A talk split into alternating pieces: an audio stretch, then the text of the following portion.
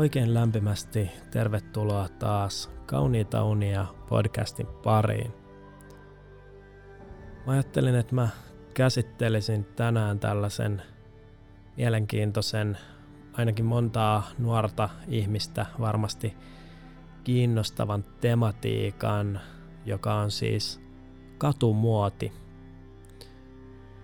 Mä oon perehtynyt tähän aiheeseen mun yliopisto-opinnoissa, kulutustutkimuksen kursseilla ja muutenkin on tullut harrastettua aika paljon alan sisältöjen tutkimista esimerkiksi sosiaalisessa mediassa. Täytyy mainita vielä erikseen tähän heti alkuun hieno suomalainen katumuontiyhteisö Hypend, jonka podcastin toinen tuotantokausi alkaa ihan kohta naisten päivänä 8.3. Käykää hän YouTubessa katsomassa. Mennään asiaan, eli tota, mitä mä tarkoitan tässä katumuodilla, niin me puhutaan siis vaatteista, joita ihmiset käyttää kadulla ja tässä kontekstissa siis pääosin kaupungeissa. Mun mielestä tämmöinen katumuoti on äärimmäisen kiinnostavaa, koska siinä yhdistyy se, mitä ihmiset käyttää arjessa, heidän oma itseilmaisu, vallitsevat esteettiset trendit ja sitten tietenkin myös markkinavoimien vaikutus – Eli kun me otetaan kadulta joku kansalainen vaikka täältä Helsingistä, niin siinä on yleensä todella monia tekijöitä, jotka vaikuttaa siihen, että mitä tällä kyseisellä henkilöllä on päällään. Ja niin kuin moni meistä varmasti tietää, niin muoti ja etenkin katumuoti on todella nopea syklistä. Jos mä otan esimerkin vaikka tuolta meidän kulutustutkimuksen luennoilta, niin pari vuotta sitten todella validi brändiesimerkki johonkin tuotteiden korkeaan jälkimarkkina-arvostukseen on esimerkiksi Supreme – Supremen tiili, tuote siis, jota myytiin nettikaupassa muutamalla kympillä ja joka sitten myi jälkimarkkinassa usealla sadalla eurolla. Kyseessä oli siis tavallinen tiiliskivi Supremen logolla. Tähän päivään tultaessa Vanssin omistajayritys VF Corp onkin jo ostanut Supremen ja brändi ei ole enää kuluttajien keskuudessa läheskään yhtä kiinnostava ja on hyvin mahdollista, että luennoitsija joutuu tekemään uudet slaidit ja etsimään uusia esimerkkejä tästä nykyisestä vallitsevasta ajasta – jos hän siis haluaa pitää esimerkkinsä ajankohtaisina. Mä uskon, että tämän katumuodin syklisyyttä nopeuttava tekijä on ehdottomasti internet, koska internetin kautta ihmiset pääsevät nauttimaan uusimmista trendeistä, vaikuttajien postauksista ja brändien julkaisusta lähes reaaliajassa – meidän ei enää tarvitse odottaa, että joku maahantuoja asettaa vaatteita esille Stockmannin ikkunaan, vaan me nähdään esimerkiksi YouTubesta suoraan muotinäytökset, joissa näitä uusia mallistoja esitellään. Tässä katumuodissa yhdistyy mielenkiintoisella tavalla yksilön itseilmaisu, vallitsevat trendit, joukosta erottuminen ja myös ryhmään kuuluminen ja samaan aikaan markkinavoimien ja vallitsevien olosuhteiden läpäisevä tahto. Se on jännää, kun katsoo eri aikakausia, etenkin kaupunkilaisten pukeutumisessa, niin ne trendit tuntuu olevan käsin kosketeltavia, että jotenkin hetkellisesti esimerkiksi lahkeet levenee ja vyötäröt tulee alaspäin, ja sitten taas tietyn ajan jälkeen mennään toiseen suuntaan. Ja näissä trendeihin adaptoitumisessa mä uskon, että pätee hyvin pitkälti samankaltaiset lainalaisuudet kuin esimerkiksi uuden teknologian käyttöönotossa.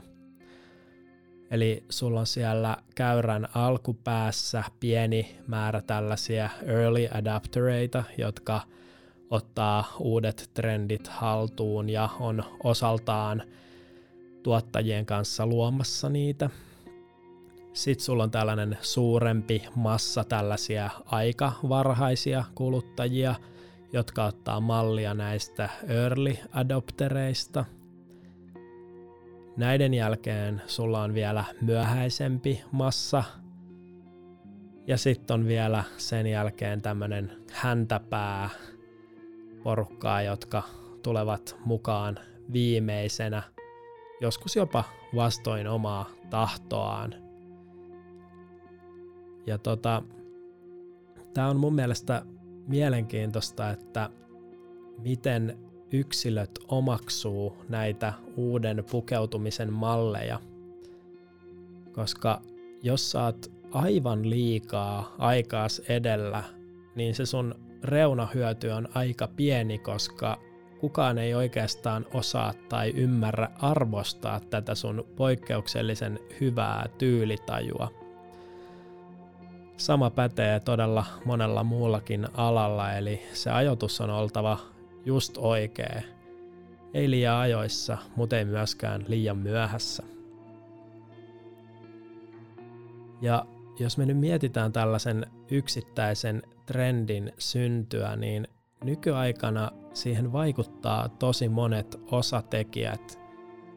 Esimerkiksi tällainen yhtälö, jossa toimii vaikkapa rap-artisteja sopimuksilla yhteydessä esimerkiksi Nike-korporaatioon, jotka luo sitten yhteismallistoja ja tällaista sofistikoitunutta ristipölytystä.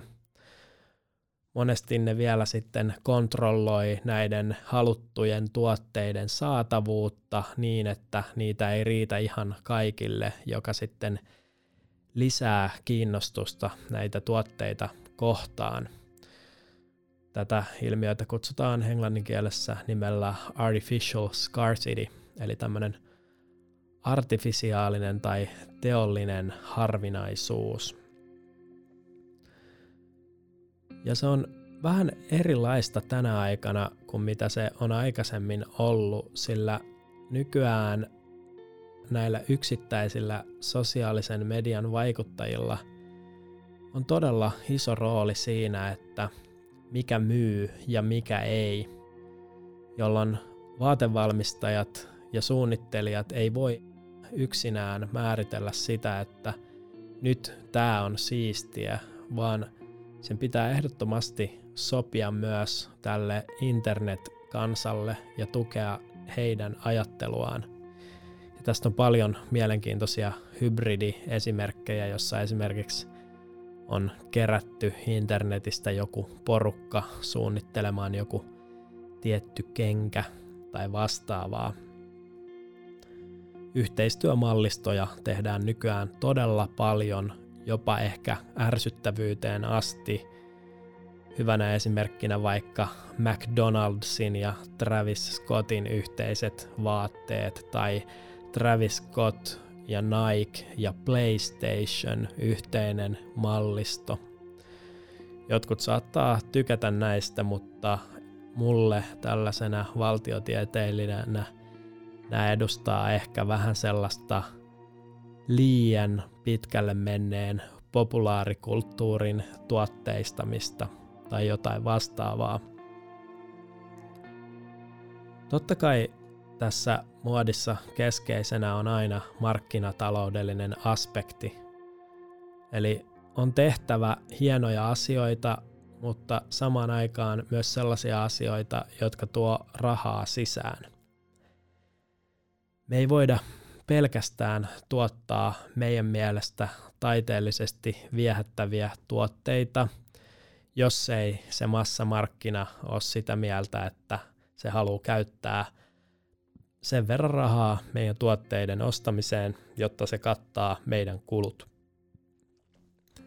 Ja yleensä nämä suuret trendit katumuodissakin, niin saattaa lähteä jonkun yksittäisen suunnittelijan kynästä.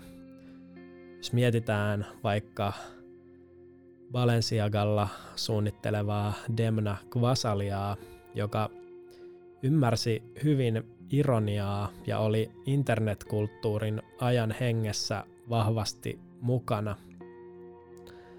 Hän onnistui lanseeraamaan useita tällaisia suosittuja trendejä, joita sitten kopioitiin ihan pikamuotiketjuissa saakka. Esimerkki voisi olla nämä 2017 lanseeratut Balenciaga Triple S-kengät, jotka on tällaiset todella, todella muhkean kokoiset korostetun suuret lenkkarit. Nyt kun me ollaan vuodessa 2021, niin tällainen korostetun suuri lenkkari on aika normaalia kamaa tosi monella brändillä. Ja tämä Triple S on katumuotikulttuurissa aika pitkälti jo menneen talven lumia. Siitä tuskin ainakaan oman arvioni mukaan syntyy mitään ikonista klassikkoa. Tämä on mun mielestä hyvä esimerkki siitä, että miten nopea temposta tämä homma on. Sä oot voinut ostaa vuonna 2017 800 euron kengät ja olla ihan aallon harjalla. Ja nytten tänään maaliskuun ensimmäinen päivä vuotta 2021 sulle saatetaan jo vähän naureskella niiden kenkien perusteella, että jaha, keksit sitten hankkia tollaset. Tähän muotiin sisältyy ihan loputon määrä erilaisia elitismin muotoja. Se tarjoaa oikeastaan aina mahdollisuuden katsoa toisia tyyppejä vähän nenänvartta pitkin. Jos sä esimerkiksi tykkäät tämmöisestä kokomustasta avantgarde pukeutumisesta, johon kuuluu paljon tällaisia ajattomia kaapuja ja erilaista gootti- ja grunge-estetiikkaa, niin sä saatat katsoa näiden perinteisempien luksusmuotitalojen tuotteiden käyttäjiä vähän sillä lailla, että tuossa teidän tekemisessä ei ole mitään taiteellista arvoa. No sitten taas toisin päin joku klassisia italialaisia leikkauksia arvostava, tällainen räätälipalveluita kuluttava herrasmies tai rouvas henkilö saattaa katsoa näitä erilaisten trendien perässä kulkevia henkilöitä naureskellen ja miettiä, että te vaan hukkaatte rahanne tällaisessa syklisessä kilpajuoksussa, joka ei lopu koskaan. Ja tämä ympyrä jatkuu loputtomiin. Mutta mun mielestä siinä on tietynlainen terve raja sen suhteen, että mikä kaikki lasketaan estetiikan arvostukseksi ja kiinnostukseksi muotoilusta ja kiinnostukseksi esimerkiksi laadukkaista käsitöistä ja mikä on sitten pelkkää tällaista identiteetin korostamista kalliiten kulutustavaroiden kautta. Meillä oli hetki sitten Helsingin Sanomissa tämmöinen nuorison pukeutumista käsittelevä juttu, jossa puhuttiin siitä, että miten nuorilla saattaa olla tuhansien eurojen hintaisia takkeja päällä. No, ei tästä jutusta sen enempää, mutta kun mä menin Twitteriin sitten tämän artikkelin jälkilöylyille, niin mä huomasin, että siellä päiviteltiin hyvin paljon sitä, että miten tämmöinen kallis pukeutuminen on ainoastaan heikon itsetunnon merkki ja jonkunlaista oman epätäydellisyyden kompensointia näiden tuotteiden kautta. Ja se alkoi pikkasen ehkä ärsyttämään siinä mielessä, että tähän tosiaankin sisältyy hyvin paljon muutakin kuin pelkästään jonkun tuotteen hinnan korostaminen, mikä tuntui menneen tältä keski-ikäisehköltä Twitter-yleisöltä pikkasen ohi. Sillä esimerkiksi tässä katumuodissa hyvin keskeistä on erilaiset alakulttuuriyhteisöt ja semmoinen yhteisymmärryksen luominen tämän kulttuurin seuraamisen kautta, joka voi olla ihmisille yllättävän tärkeäkin asia. Mä itse henkilökohtaisesti seuraan useampaa suunnittelijaa ja nautin syvästi erilaisista YouTube-analyyseistä, mitä näistä heidän mallistoista tehdään. Eli tämän koko taiteellisen performanssin seuraaminen on mulle tietynlaista sielun ruokaa ja mä koen sen asteittain loukkaavaksi, jos joku sanoo mulle, että sä silti ostat näitä tuotteita pelkästään sen takia, että sä haluat osoittaa, että sulla on kalliita vaatteita. Se ei ole ihan näin yksinkertaista. Moni muodista innostunut sanoo, että tämä on hyvä tapa signaloida kulttuurista pääomaa. Mä teen varmaan erillisen jakson tällä viikolla tästä kulttuurisen pääoman käsitteestä, mutta sanoisin, että tuossa piilee kyllä jonkunlainen osatotuus.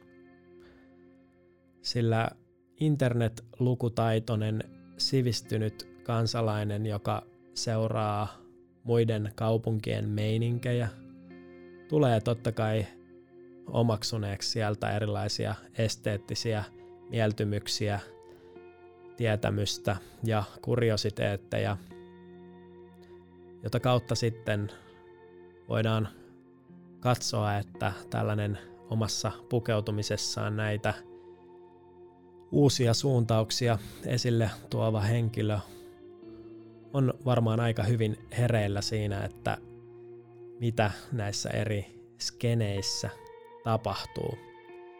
Ei aina, mutta joskus. Mutta se on todella monisyistä, että mikä sitten johtaa näihin kehityskulkuihin siinä, että jostain tulee suosittua ja tyylikästä. Ja mä uskon ainakin vahvasti siihen, että monen meistä pitää törmätä johonkin tiettyyn asiaan useampaan otteeseen ennen kuin me hyväksytään se jotenkin hienona tai aletaan tykätä siitä niin paljon, että me haluttaisiin sellainen itsellemme. Pari vuotta takaperin, kun pillifarkkujen lahkeet alkoi hieman levenemään ja jopa puku kauppiaidenkin mielestä se ihan slim fit puku ei ollut enää se siistein juttu, niin moni ihmetteli sitä, että miten, miten se voi olla, että 2000-luvun alussa, kun meillä oli nämä lököhousut, niin ne on nyt jo ainakin tietyissä alakulttuureissa tehnyt vahvan paluun. Tämä on mun mielestä mielenkiintoinen osoitus siitä, että tavallaan siihen sisältyy varmasti sen 2000-luvun alun nostalgisointia. Sitten siihen sisältyy varmaan kyllästyminen näihin vaikkapa pillifarkkuihin. Ja sitten siihen varmaan sisältyy tällainen ihan luonnollinen vaihtelu siinä, että on aina tehtävä jotain uutta.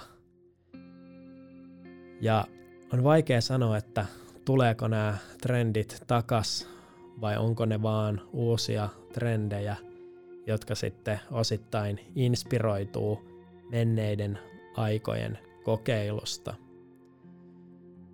Monihan meistä on kuullut varmasti näitä sitaatteja, että nyt 80-luku on tosi in tai 90-luku on tosi in. Se on ihan hyvin mahdollista, että nämä eri estetiikkojen parissa varttuneet sukupolvet haluaisi aina silloin tällöin luoda uudestaan omia nuoruuden estetiikkojaan, jopa ehkä vähän tämmöisen aikuisemman pukeutumisen kontekstissa. Sitähän on hirveän vaikea purkaa osiin tai perustella jollekin toiselle ihmiselle, että minkä takia tykkää tästä tai tästä muodista, tyylistä tai estetiikasta. Ja ne omat intentiot saattaa olla ristiriitaiset.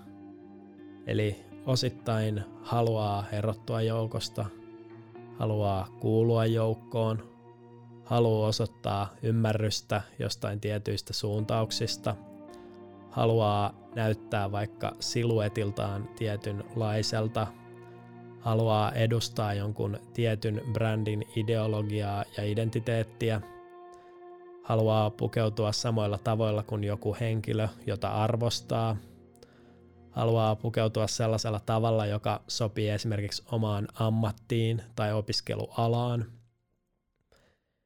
Nämä on tällaisia loputtomia sekoituksia erilaisista asioista.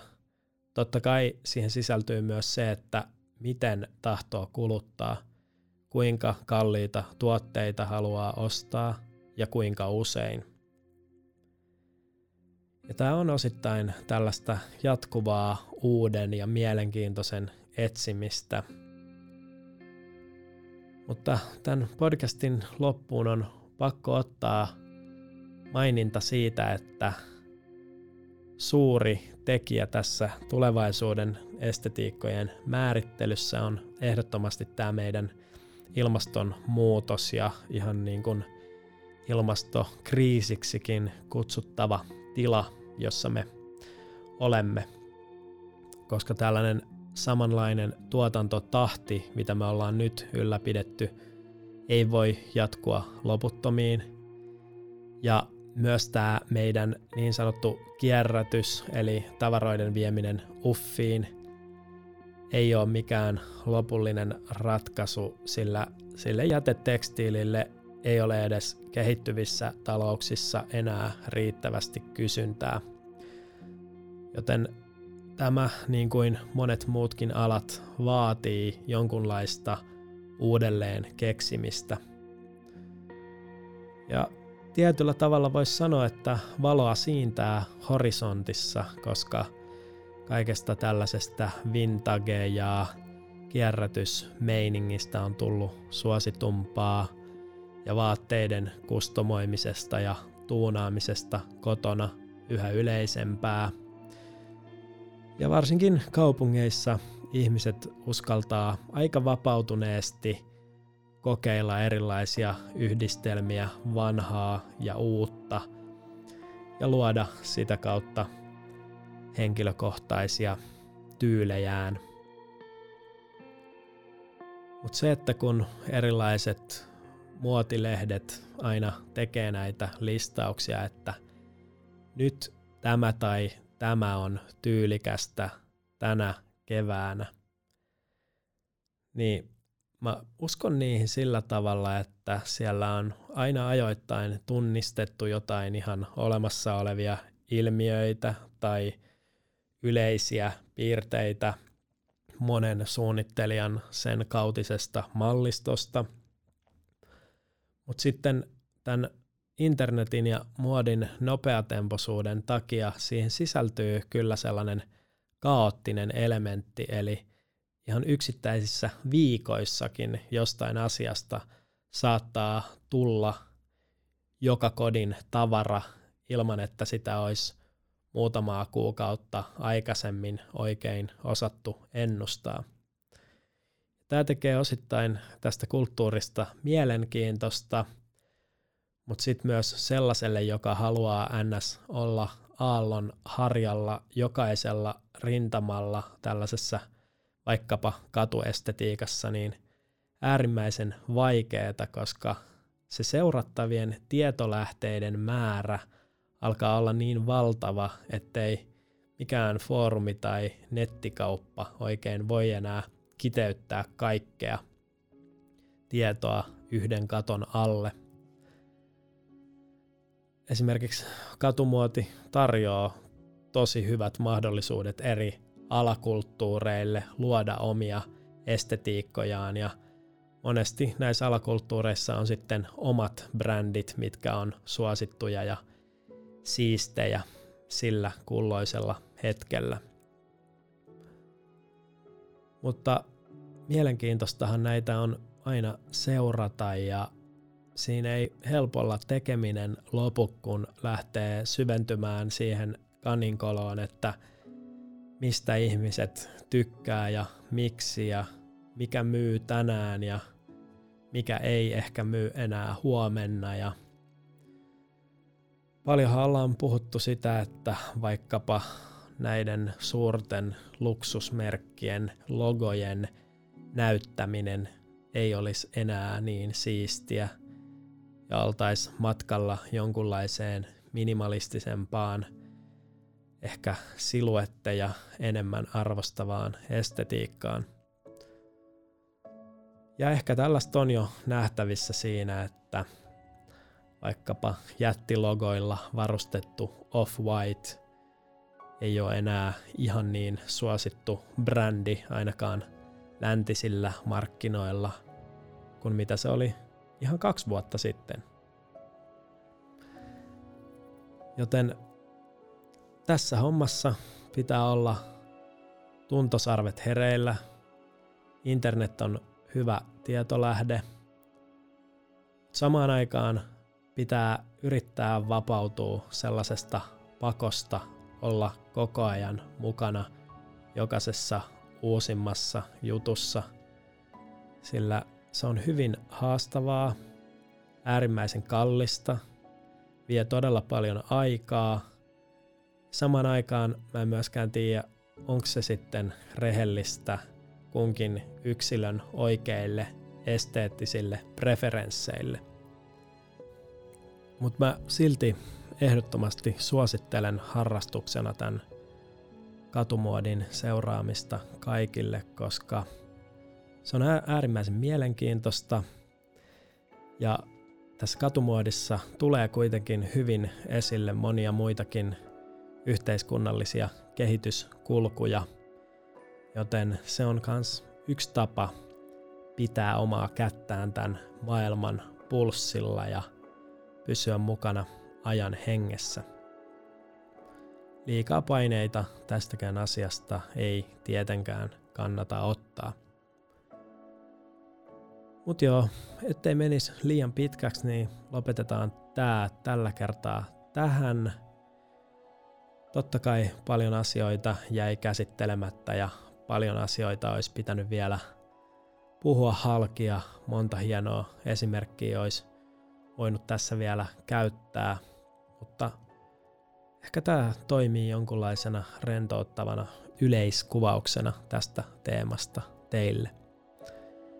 Kiitos paljon. Palataan huomenna muiden aiheiden parissa.